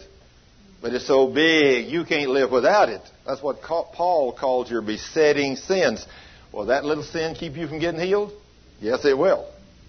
That little sin will give the devil legal rights. So when you step into the throne of God and bring your petition to the king, the devil will step right in and say, But God, you see that little sin right there that Thurman's got? He says, Yes, I see it. He said, you, He's never confessed it. So it's still legal claim against him. And as long as I got that sin and I've not put it under the blood, then he has legal claim to block all my prayers. But the minute that I get all of my prayer, all of my sins confessed, and I walk holy. Now, if you walk in the Spirit, the Word of God says if you walk in the Spirit, the blood of Jesus continuously cleanses you from all unrighteousness. So when you walk in the Spirit, you don't walk in the world. You walk in the realm of the Spirit, over there where God is. And you're constantly letting the Word of God come out of your mouth. By doing that, you're not sinning. So you're walking holy before God. And so the, the power of the devil cannot touch you. And that's how I've walked in the last 20 years without one minute of sickness or disease. Not one. Now, if I can do that by quoting the word, can you do it, Dick? Yes. Anybody can do it. But you're going to have to learn to talk. You're going to have to learn to talk. Because your mouth, out of your mouth, you will be snared by the words out of your own mouth. And this is how easy it is. You speak a word of curse upon yourself, and you will be sick. Anything that's not of faith is sin. So you're going along, just like last night at the healing school, the gentleman didn't plan to do it, but here i had been up. Of course, I, you know, I didn't get to bed till two o'clock uh, yesterday morning, and then I got up and went and got taught a healing school, and and I didn't get through teaching there till five thirty or so yesterday afternoon. And some of you were there yesterday, and we're, you know, I'm still just strong as I am right now. And I get through, and I'm back there standing around. One of the guys come up and said, "I know you must be completely wore out." I said, "Don't you dare speak a word curse on me in the name of Jesus." People think I wasn't speaking your word curse. I mean, he's here today, so see, he was doing that just because that's the way we've been trained. See, we think like people instead of like God. So you need to stop thinking like men and start thinking like God. So because God's word, when it comes in, He says, the Lord is my strength. So if the Lord is my strength, how often do I have to get tired? Only when I want to. That's how sometimes I stay up till 1 or 2 o'clock in the morning making radio shows and all that stuff, and get up the next morning and blow and go just like this morning. I got in bed at one fifteen this morning, got up at 7 o'clock, got in bed yesterday morning 2 or 2.30, this morning I got in bed at one fifteen, got up at 7 o'clock this morning, went and taught a Bible study class, and now come down here with y'all today, and I'm, I feel like I had eight hours sleep last night. I mean, I feel wonderful because the Lord is my strength. Know, I can do all things through Christ which strengthens me. Nothing shall be impossible with me because God is in me. If Christ is in me, the hope of glory, then I have no limitations. So if you learn to talk like that, then if somebody says, Do you believe you can heal the sick? Absolutely. When I lay hands on them, who's in me? The healer. So when I lay hands on them, I impart Him, the healer, to them. So when I touch them in the name of Jesus, the healer in me flows into them and they get healed. Do you think it's possible for me to deliver a human being? Yes. I touched them in the name of Jesus. And when I do, the power that's in me, the Holy Spirit delivers and knocks the devil out of them, and they get healed. Isn't it wonderful? Now, how many people are supposed to be able to do that? All Christians. Every Christian's supposed to be able to do that. But now, what if, what if you say, like, like this Baptist uh, guy did the other day down in Florida? He said, But you know, sir, that Mark 16, 17, 18 said, Where you can cast out devils and heal the sick. He said that was written to the first apostles, and that ended at the apostolic age. I said, Oh? I said, that true? I said, I didn't know that. He said, Oh, yeah, that's the way it is. I said, Then he didn't say that these signs shall follow the apostles. He said, These signs shall follow them that believe. I said, So if you don't believe, I said, it ended for you at the apostles. But I said, I don't believe that, so I'm a believer. So I said, when I lay hands on the sick, they get healed all the time. Are you serious? I said, yeah. How many of you seen healed? I said, I don't know. I lost count about 2,000. I said, I don't know since then. I don't have any idea. I mean, I totally, I mean, you know, for a while, you know, you try to remember every person. I mean, I did. You know, for the first few years, I could say, man, I mean, I saw one person healed this year. It was real easy for me to remember who that was. And then the next year I got to see four maybe. I said, Lord, I, I got to see four people healed this year. It's pretty easy to remember four people. And then when you get to where in the healing school, sometimes you see four, five, six, eight in one day. You, you get to where, forget it, Lord. You just keep up a record. I'm not even going to try no more. I'm not even going to try. So, I mean, just like if Cheryl, if Cheryl hadn't come over here to this church, I mean, I would have never known what happened to her. You know, she come to the healing school. She repented. I laid hands on her and said, be healed. I said, I guarantee you healed, woman. Now then, she could have left like lots of people and never seen me again. I would have never known.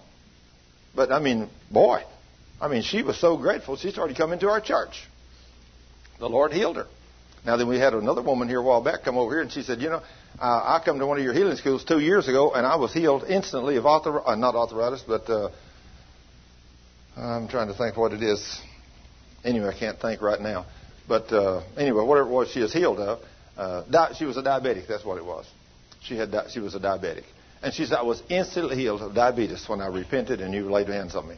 I said, well, why didn't you call me and tell me? She said, well, I just been feeling so good and hadn't had no problems. I just hadn't come back to see you, so I thought I'd come to your church and tell you. Well, a year later, when she walked in here and told me, I didn't know. There's no telling how many people that you pray for that gets healed. If you pray in faith, when you pray in faith and you start praying in faith, what's going to start happening? Miracles. That's right. When you start praying in faith, you quote the word. Somebody like he, uh, Eldon said there a while ago, the woman with a jaw. Can I pray for you? You know what most people do? Let me take you to the doctor. No, no, no, no. Let's pray first. You know, let's forget this doctor. We got the best doctor in the universe. And he said in his word, if two of us on earth agree about anything, he said, anything you ask me in my name. I mean, it's just, the book is just full of promises. Lay hands on the sick and they'll get well. I mean, just over and over and over. So let's start taking those promises, acting on them, and expecting the Lord. When you take one of His promises, quote it to the person, say, ma'am, I know you knocked your jaw out of socket, but I'm going to take this right promise right here in God's Word, and I'm going to quote it, and I'm going to ask the Lord, according to His Word, to heal you. And when I do, I'm going to guarantee you He's going to do it. You think that makes the King happy? I know it does. And you know what He's going to do? You're going to start seeing the King do awesome miracles. And the first few, two or three times that he does it, you're going to be just like Deanna over here. First time she come and give a testimony, laid hands on a girl at work, she said, and it really worked. I'll never forget that day, Deanna. But you know, we are shocked when the king shows up for us the first time or two, aren't we? But you need to get to where that's a normal, everyday expectation as daughters and sons of the king. You should never be in the hospital yourself. You ought to be casting out demons and healing everybody sick in your block. That's where we should be. Pray in faith, nothing wavering. But if the devil don't leave when you pray, don't give up and run to the doctor. That's where too many people go. And some of you go to the doctor and you suffer more at the doctor than you would if you'd have stayed home and trusted God. Guaranteed. And the one thing about it, I can guarantee you that doctor ain't going to treat you for free. And that hospital's not free. I'm going to tell you, that for the 30 days in ICU that my granddaughter lay in ICU while Jesus completely healed her, the doctors didn't do a thing except come in and look at her. I don't even know what the doctor bills run, but the hospital bill just to monitor her for 30 days while Jesus healed her cost quarter of a million dollars for 30 days. Does that sound like God? Not hardly. A quarter of a million dollars for that little girl to lay there in ICU, and I'm praying over her every day, and God totally heals her. Not a doctor puts a knife on her. In fact, she had one little real heavy duty scar underneath her neck right here. They'd put a brace around her neck, and with all where the, her face had been tore all to pieces with that brace under there, it so rubbed that with that neck thing they had under there that it caused a great big hard knot. And that knot has been there for, uh, well, nearly two years. But within two weeks, all the other places on her face was completely healed without a mark except that knot. And I continued to pray over that knot and praise God. And the other day I happened to look at her when she's in there, and the thing is completely gone. Not a sign of it there. So, how long did it take? Two years. So don't give up. Continue to praise and worship the King and thank Him for His promises, and all of His promises are yes and amen to His children all the time. Now He says, don't cast away your confidence. When you ask me for something, don't cast away your confidence. Remain strong in the faith, being patient, because you have need of patience, and that's something we don't do well. But you have need of patience. That's okay, Lord. I'll, it's okay, Lord. I got patience as long as it happens in five minutes. But if this pain persists in my body, Lord, I ain't got. I'm gonna have to go to the doctor. He said, "Okay, I'm no hurry. Go ahead and go if you want to. Suffer if you want to. You know, what I mean, if you you want to be patient." But he said, "You ain't gonna get no better down there." Because he said, "I ain't gonna help you down there either, no faster than I will here." It's the only difference is they're gonna charge you an arm and a leg, and you're gonna be in pain down there. So you might as well just trust God. But it takes great faith to do that. If you trust God, He said, after you have need of patience, He said, if you remain faithful after the will of God has been done in your life, then you will receive your promise. His promises are always yes and amen, never no. So if the promises are always yes and amen, and He promised to heal all of our diseases, then why should any Christian ever go to a doctor? Number one, we need to make sure our sin are confessed and we know how to keep the devil out. Because as long as you don't sin, he can't get in. If you live in unbelief, he'll come in. Now, if you've not been taught how to stay in total faith, I can assure you he'll come in once in a while and put you to the test. And when he does, when he attacks your body, it's going to be a fight. It's going to be a fight. But how many people have we seen healed? Some of them instantly, right here in this congregation, when they repented of unbelief. I mean, it's amazing, isn't it? See, unbelief, God don't, He don't like unbelief. He expects us to believe Him. After all, He's only the King of the universe. Only the King. Yeah. See what I mean? Okay. Now then, if anybody uh, has any prayer request or anything, we're going to pray for you here in just a minute. Uh, we're going to do what, honey? Oh, to Anna? I don't know. I just prayed for her. I haven't heard back from her, so I don't have a clue. I just prayed that prayer for her Friday morning, so I haven't heard back from Anna. But you know what happened to her? If she believes with me, she's healed. Of course she is. She's healed. But I'm going to be trusting the Lord. Of course, Anna's not been trained very good. I've not had, I didn't have a lot of time, probably only an hour with her on the telephone. That's why I do so much teaching at a healing school. Four or five hours of teaching at a healing school before I pray for people. Because faith comes by what? Hearing. hearing. How many times? Hearing and hearing and hearing and hearing the word. Over and over and over and over. So if you speak it, if I, if I, did you know something? If I tell you something and you believe it, and maybe I tell you a lie, but if you speak it over and over and over enough times, you know you'll get to where you'll believe that. So if, if you go around saying, thank you, God is in me. Christ is in me, the hope of glory. Now, is that a lie? No, that's not a lie.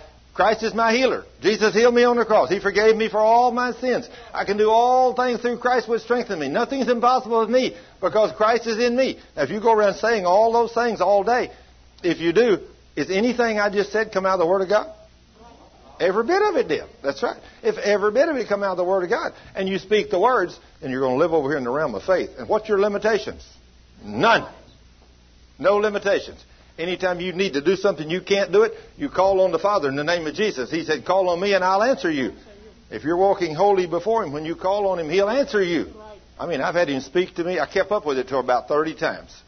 And I don't even know how many times in the Spirit the Lord's spoken to me, but by audibly, I've heard His audible voice at least 30 times in the last 25 years. At least 30. I could sit down and record that many different ones. But when I need Him, I call on Him and He answers me. Now, sometimes, do I call in He answers right then? No. Sometimes I have to stay on His doorstep for two or three or four or five hours. Now, Lord, you promised. I need an answer. And Lord, thank you for the answer. You never forget to thank Him. And you sit there for a little bit and you don't hear nothing. You say, Now, Lord, you said right here, call unto you and you'll answer me. So, Lord, i got to have an answer. I don't know how to do this. Now, Father, in Jesus' name, you promised to talk to me. So, Lord, what do I do here in this? Mm. And thank you, Lord, for the answer. You wait a few minutes. If you don't hear, you do it again. And finally, two hours, three hours, five hours later, he says, Son, this is your answer. I've had him do that to me. And here's the beautiful part. Like with Caleb that day, when Caleb was being tormented by that demon, that poor little nine month old baby that's screaming for his whole life. When my wife told me Caleb was just screaming and couldn't, you know, I mean, he wouldn't eat, he, he couldn't sleep. Uh, my wife said, I never met a child I couldn't keep till I run into Caleb.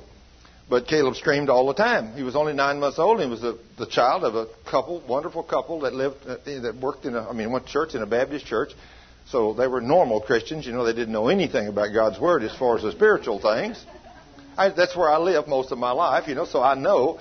So anyway, whenever this little baby, my wife said, I kept him for three weeks, honey, and I can't keep him. All he does is scream. So I just knelt down.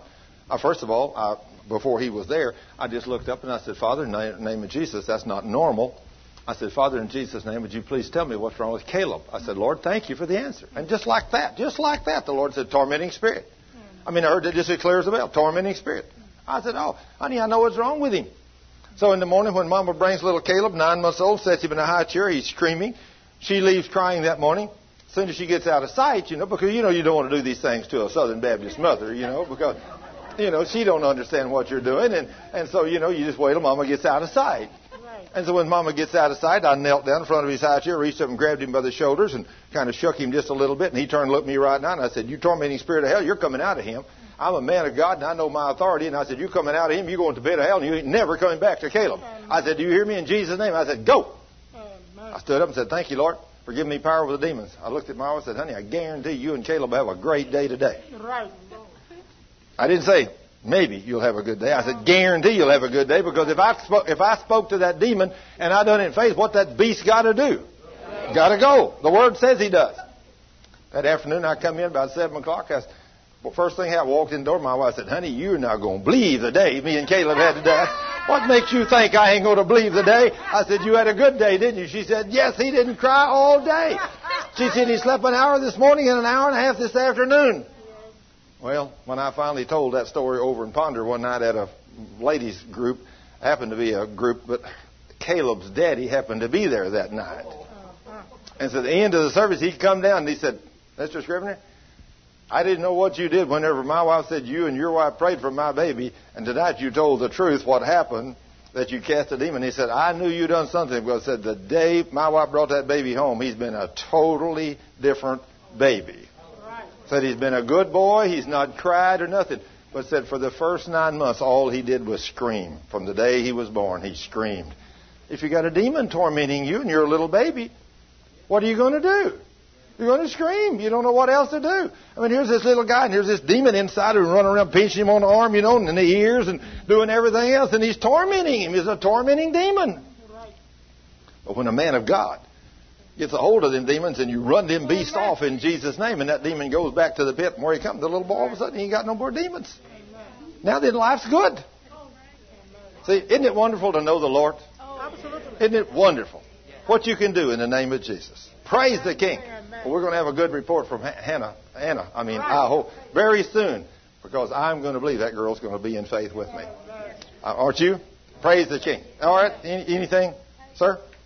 Any, if, tell you, if anybody uh, do what? Tapes. Oh yeah, I need to mention my tapes. Yeah, we got all kinds of audio and video tapes back there, and they're all free. Take anything you want. Of course, we do have a donation box over here in the corners. You go out if you want to donate for the tapes or gift to our ministry. That's the way we support the ministry, of course. But anything back there, we got audio, video tapes, uh, everything on all kinds of teaching, many of the services and everything else we've got back there, uh, testimonies and all kinds of things. And today we're going to sing. I don't know what song we're going to sing, but we're going to sing one song. And when we sing this song, then we're going to invite anybody that needs to make any kind of a decision to come up here. We're going to pray for you. And when you come, make sure you have all your sins confessed and make sure you believe God's going to do something for you. Because if you believe He's going to do something for you, when we pray for you, what does He do, young lady? He delivers you. That's right. Our Lord is a deliverer. We must expect Him to do what He said He would do. But He wants it, but He's a faith God. If you don't ask Him in faith, nothing happens.